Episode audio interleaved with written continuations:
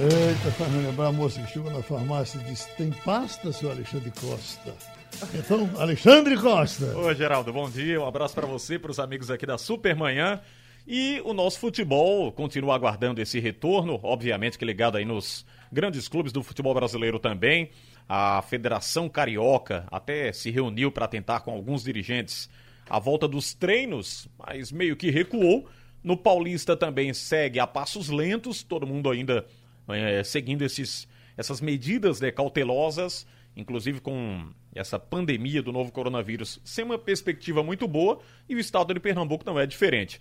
Agora, a notícia que nós identificávamos da semana passada para cá, e é uma notícia muito forte no futebol brasileiro, no quesito clube-empresa. Especialistas que avaliam, que tratam, que acompanham o nosso futebol, eles fazem uma previsão de que pós-pandemia os clubes do Brasil, os mais endividados, podem recorrer à parceria mesmo de clube-empresa. Discutimos isso aqui durante a semana com Ralf de Carvalho, no assunto é futebol segundo tempo, e vamos trazer o presidente da Federação Pernambucana de Futebol, Evandro Carvalho, para saber a opinião dele no quesito é, clube-empresa para o nosso futebol. Eu queria saber a opinião do presidente, porque a gente sabe que, como um bom analista, né, um jurista que tem acompanhado o futebol brasileiro, e em meio a clubes que deram certo e outros que não se deram bem também. Qual a opinião do presidente da Federação Pernambucana de Futebol no quesito clube-empresa? Será que chega forte para o nosso futebol, presidente? Bom dia. Bom dia a todos da Supermanhã, bom dia à enorme audiência da JC. Na verdade, o clube-empresa, que hoje é tão falado, não se constitui como uma excepcionalidade ou uma coisa é, uma formação contemporânea. Ela já vem desde décadas atrás, já no, na, no transcurso e adaptação e modernização da Lei Zico, Lei Pelé, Lei Maguito Vilela, Estatuto Torcedor, etc. Hum. A Constituição, o modelo jurídico de uma instituição, ela pode ser na, na área civil, comercial, SA, limitada, micro, individual, ela, no caso do clube de futebol, que é uma entidade, entre tantas outras, sem fim lucrativo, ela pode aderir a outro modelo, renunciar a esse modelo de renúncia de isenção de caráter lucrativo e ser uma empresa mercantil. Enfim, é uma opção única e exclusiva da entidade privada através do seu conselho, através de sua diretoria, através da, dos seus órgãos internos de deliberação. Para a federação, ou para a CBF, ou para a FIFA, é absolutamente irrelevante se um clube é constituído numa forma mercantil dentro da legislação específica, como uma empresa comercial que deseja ter lucro, deseja pagar imposto, etc., ter as características desse tipo de atividade, ou se ela quer ser um clube associativo, sem fim lucrativo, que tenha um futebol comum dos seus itens e que reinveste todo o dinheiro do futebol dentro do futebol. A CBF, por exemplo, é um exemplo muito, muito diferenciado no mundo, mas pouco falado do Brasil. Por exemplo, a CBF não precisaria a, a rigor da legislação federal vigente, não precisaria pagar impostos federais. Ela é entidade sem fim lucrativo, mas ela opta por decisão própria de renunciar a esse benefício fiscal e ela resolve pagar e pagou o ano passado do balanço consta mais de 180 milhões de reais hum. à, União como título de contribuição social ao, ao Brasil. Então é uma opção de cada um e para a federação é absolutamente irrelevante. A federação vai apoiar qualquer filiado seu, seja o modelo que ele vier adotar de constituição e operação. Presidente, o senhor, como um bom jurista, diria que isso não é tão ruim para o futebol, é isso? Tem dois aspectos. Hum. Para o futebol em si, para a atividade do futebol, o clube empresa, na minha ótica, não é o ideal. Por quê? Porque ele sendo a empresa, o recurso dele, que hoje é 100% voltado para investimento no próprio futebol, no termo da legislação, ele sendo empresa, ele terá que se desdobrar, terá que ser fatiado, terá que ser direcionado para remuneração, por exemplo, se a empresa tiver participação de cotas de acionistas. Então, os acionistas que investiram vão ter que tirar o dinheiro. Então, do ponto de vista do futebol em campo, do time, da, da capacidade do clube de operar contratações, etc., eu entendo que você vai pegar o bolo, que era 100% destinado a, a ser consumido na área do campo, do futebol, e você vai tirar 30%, 40%, 20%, 50% e destinar aos acionistas. Então você enfraquece a receita. Isso é um ponto, um ônus. Aí, por outro lado, os defensores dizem, não, mas se você aumenta o bolo, você pode então doar, pode destinar parte do bolo aos acionistas, porque você aumentou. Esse é um discurso, por exemplo, que o Brasil usou muito no regime militar na época, Sim. aumentar o bolo para fatiar. Então, é, são é, situações díspares, cada uma tem seu modelo. O que eu entendo que é fundamental, independente de qualquer coisa, é seguir o que Henry Ford disse nos anos 30 nos Estados Unidos, que, perguntado uma vez qual era o melhor negócio do mundo, ele disse que era um posto de petróleo. E qual era, qual seria o pior negócio do mundo, ele disse que era um posto, o mesmo posto de petróleo mal administrado. Então, o que, o que é importante que eu vejo como interessante, até como advogado de uma área específica financeira de mercado de capitais, é que o que importa é a gestão. É, se você tem, o, o, esporte passou por um período de ascensão durante nove anos como um clube de referência uhum. no Brasil e no mundo, por, por, gestão altamente profissional que deu uma estabilidade, um retorno, superávit financeiro extraordinário ao esporte. O Atlético Paranaense. O Atlético Paranaense não é clube empresa e tem um, um, uma situação socioeconômica e patrimonial fantástica, extraordinária.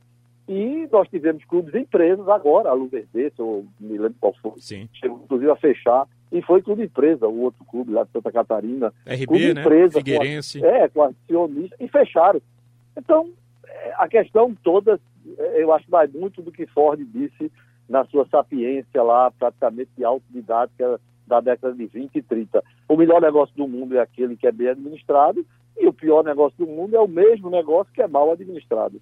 É verdade, presidente. Deixa eu aproveitar a sua presença aqui na Supermanhã e fazer esse questionamento. Tivemos essa semana uma grande surpresa no quesito débitos do Cruzeiro, perdendo seis pontos aí para iniciar a caminhada na Série B e pode receber uma punição ainda maior imposta pela FIFA pelo não pagamento de dívidas com o futebol internacional.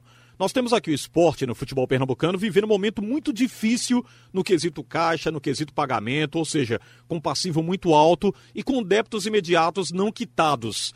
Há um temor por parte do presidente da FPF que o esporte possa ser punido também assim? Ou o senhor acredita que ele venha quitar com esses vencimentos, com os compromissos, antes mesmo de iniciar a competição, hein, presidente?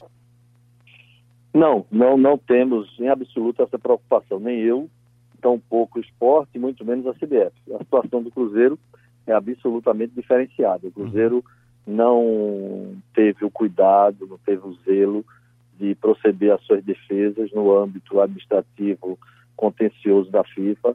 O Cruzeiro foi condenado à revelia dos processos, o Cruzeiro não se reportou nas, nas, no, no, período necessário, deixou precluir o seu direito quanto às objeções que teria que fazer, quanto aos direitos que tinha que pleitear.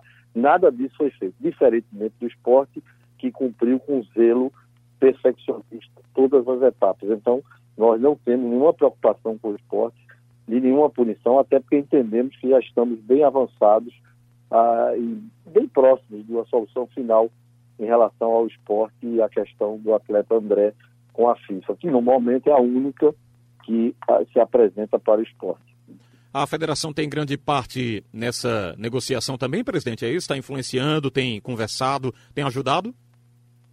A federação é um apoio, um suporte, uhum. uma assistência aos clubes, mas o mérito todo a gente brinca aqui que a federação ela é por natureza e tem que ser e deve se esforçar para ser a vidraça. A federação não tem torcida, a federação não tem nenhum torcedor que que aprecie, que a defenda ou que busque é, tratá-la bem carinhosamente. A federação tem que ser exatamente esse para-choque para que nós possamos proteger nossos clubes. Então, ah, nós não fazemos nada mais do que nossa obrigação e não buscamos, por isso, nenhum reconhecimento, muito pelo contrário. Nós entendemos que a federação tem sempre que ser aquela que absorva o ônus, de modo que o bônus possa ser destinado e absorvido e usufruído pelo clube. Presidente, o senhor, como é, comanda aqui nosso futebol, tem a mentora do nosso futebol aqui, acompanhamento diário de toda a previsão de volta, tudo isso que tem acontecido no estado de Pernambuco. Eu, particularmente, vejo a situação muito difícil de momento, mas o presidente andou traçando pelo menos um planejamento para datas para fechar o nosso Pernambucano 2020 ou ainda não, presidente? Nós temos, desde o primeiro momento, nós fizemos cinco, seis planos de expectativa de volta que se iniciaram com a possibilidade em maio, depois a possibilidade de junho. Hoje nós trabalhamos com a possibilidade e o planejamento de retorno de treinamento na segunda quinzena de junho para ter retorno do campeonato, reinício em julho. É, são projeções. O que nós fazemos são laboratórios é, de previsão e de expectativa de cenários favoráveis. nesse cenário, aí nós temos que ter as medidas. Por exemplo, nós temos as medidas preventivas de preparar os CTs com autorizadores, com álcool, com etc., com máscara, isso foi feito. A segunda etapa é a questão de providenciar os kits. Ela já foi providenciada, mas ela aguarda no momento adequado para a sua captação e sua utilização. A terceira é, o, é, é os relatórios e análises dos testes dos atletas tudo isso é dentro do planejamento, que é, não é mérito da federação, é, é, se bem que a federação foi a terceira do Brasil a fazer, foi São Paulo, Rio, Pernambuco, uhum. mas que hoje todas as federações já, já absorveram, já formalizaram, a CBF já consolidou, o Ministério da Saúde também, a própria FIFA validou, então é um, é um procedimento de rotina que, evidentemente, nós contratamos os especialistas que cuidam disso, não só Pernambuco, mas todos os estados do Brasil eu vou fazer uma pergunta aqui, presidente, e tenho observado em algumas federações uma certa pressão. No Carioca via sim, em São Paulo houve também, mas recuaram. O presidente, óbvio que a gente conhece aqui a opinião do presidente do esporte, do Santa, do Náutico e de outros clubes do, fute, do nosso futebol. Mas o presidente da Federação Pernambucana de Futebol tem recebido algum tipo de pressão para reiniciar o campeonato ou não há isso aqui para o nosso estado? Não, em absoluto. Eu, eu não atribuo, não qualificaria como pressão. Uhum. Eu, eu definiria muito mais como desejo é, e objetivo. Porque o, o, o, Paulo Guedes, o ministro Paulo Guedes, foi muito feliz em determinada entrevista e ele pontuou muito, muito bem de que o futebol é, sem dúvida, a ferramenta, o instrumento, a materialização. Aliás, Nelson Rodrigues já dizia isso, que o futebol brasileiro é a pátria de chuteiras, é a principal é, visão, é a principal exteriorização da capacidade brasileira, da, da produtividade brasileira, do, da, do êxito brasileiro. É quando o Brasil deixou de ter a síndrome, como dizia Nelson, do, do cachorro vira-lata e passou a ser um, um, um, ente, uma instituição à altura de qualquer país europeu. E na medida que nós possamos conseguir restabelecer o status quo do futebol, com toda essa estrutura que nenhum lugar do mundo tem, a estrutura do Brasil geográfica e organizacional equivale à Europa inteira em termos de organização do futebol. Isso, sem dúvida, será uma visualização muito importante para demonstrar a capacidade de recuperação do Brasil na área só da área econômica financeira. Esse é um aspecto. Segundo, hum. o ministro Tati, foi o ministro Nelson, antes de deixar o cargo, foi muito feliz em dizer da preocupação que o Ministério da Saúde tinha com a exacerbação dos quadros de depressão, dos quadros de baixa estima. E o futebol é, é uma unanimidade, seria um vetor importantíssimo de restabelecer é, é, esse sentimento de, de autossuficiência, de capacidade de, de reagir, seria uma maneira de também de deixar o torcedor em casa para assistir os jogos, seria uma, uma, uma, vacina contra o baixo astral, seria uma imunização contra o, o quadro depressivo, iria, sem dúvida, mitigar e auxiliar nesses distúrbios emocionais, até porque nem corpore san. Não, não tem como esperar uhum. que nós tenhamos essa, essa, essa vontade, essa saúde mental, se nós não tivermos o apoio psicológico eh, e o futebol, sem dúvida, como o próprio Ministério da Saúde considerou, seria uma ferramenta muito importante para isso. Então, todos buscam uhum. eh, o mais rápido possível, respeitando e observando, buscando o principal item, que é o, o valor à vida. Todos querem que o futebol volte dentro das condições de segurança tão logo sejam possíveis. Presidente Evandro Carvalho, obrigado pela participação aqui na Rádio Jornal, sempre para a gente manter esse contato aí, essa comunicação. E qualquer novidade, a gente, em contato com a federação, atualiza aqui o torcedor. Tá certo, presidente? Prazer, um abraço. Muito obrigado, então, presidente Evandro Carvalho. A participação aqui na Supermanhã. Mantém a previsão, portanto, só ratificando para o torcedor, para o ouvinte aqui da Rádio Jornal, previsão de volta de treinos. Metade de junho é a previsão que os clubes voltem a trabalhar, pelo menos com a diminuição dessa pandemia do novo coronavírus. E, obviamente, o Pernambucano, que está pendente, assim como a Copa do Nordeste, essas competições devem ser concluídas acredito que até a metade do mês de julho possa se arranjar datas né, para concluir essas competições. Há tudo ainda numa incógnita e no aguardo, porque a CBF ela vai refazer as datas do Brasileirão. Ela está estudando, a cada dia se reúne, tem videoconferência com dirigentes, com os organizadores do nosso futebol, para que se possa reorganizar as datas do Brasileirão. A Série A ou as séries A e B estavam previstas aí para o mês de maio, né, para o dia 2, início desse mês, e a série C, as séries C e D, para o dia 3, é, começando, portanto, no domingo, mas infelizmente não foi é, viabilizado esse início de campeonato. As quatro divisões do nosso futebol estão pendentes e os clubes pernambucanos estão inseridos nessas divisões do nosso futebol. Fica tudo ainda no aguardo, não se pode trabalhar em campo, tem atleta trabalhando no particular tem muito atleta aí já estressado, querendo voltar, mas tem que ter um pouco mais de paciência para que se possa reorganizar os treinos e, obviamente, o planejamento aqui dos clubes do nosso futebol. Notícia hoje que deixa é, o torcedor do esporte aí pega de surpresa é que as categorias de base, aqueles atletas que tiveram as competições paralisadas, eles serão emprestados para outros clubes do Brasil. O esporte vai repassar aí para Corinthians, Flamengo e outros clubes para que eles continuem trabalhando e possivelmente possa surgir alguma negociação com esses atletas da base, sub-15, sub-17 Todo mundo sabe que o técnico era o César Luceno, ex-zagueiro do esporte. Ele agora está na equipe de transição, ou seja, no sub-23, comandando essas categorias. Alguns atletas serão distribuídos aí pelo futebol brasileiro. Então é isso, viu, Geraldo? A gente volta trazendo outras notícias do futebol aqui na programação da Rádio Jornal. Tranquilo. Um abraço. Tem você domingo? Domingo, vamos estar junto aí. É. é domingo esportivo. Uhum. E tocando o barco aqui com o futebol, né? Não tem futebol, mas a gente tem algumas notícias e vai atualizando o torcedor. que surgir de novidade, a gente tá aqui na jornal. É verdade. E, e tem os internacionais que aos poucos é, falam, O alemão, né? O campeonato né? alemão é o que tá rolando aí, o, né? O, o, o, espanhol, o pessoal tá. É, é, inclusive furo de uma rádio que hum. Eles estavam publicando. Querendo voltar, que, né? Que a, a, a, a, tá aqui, ó. Hum. O campeonato espanhol irá retornar em 12 de junho, uma sexta-feira. 12 de junho. Com o clássico entre Sevilha e Betis.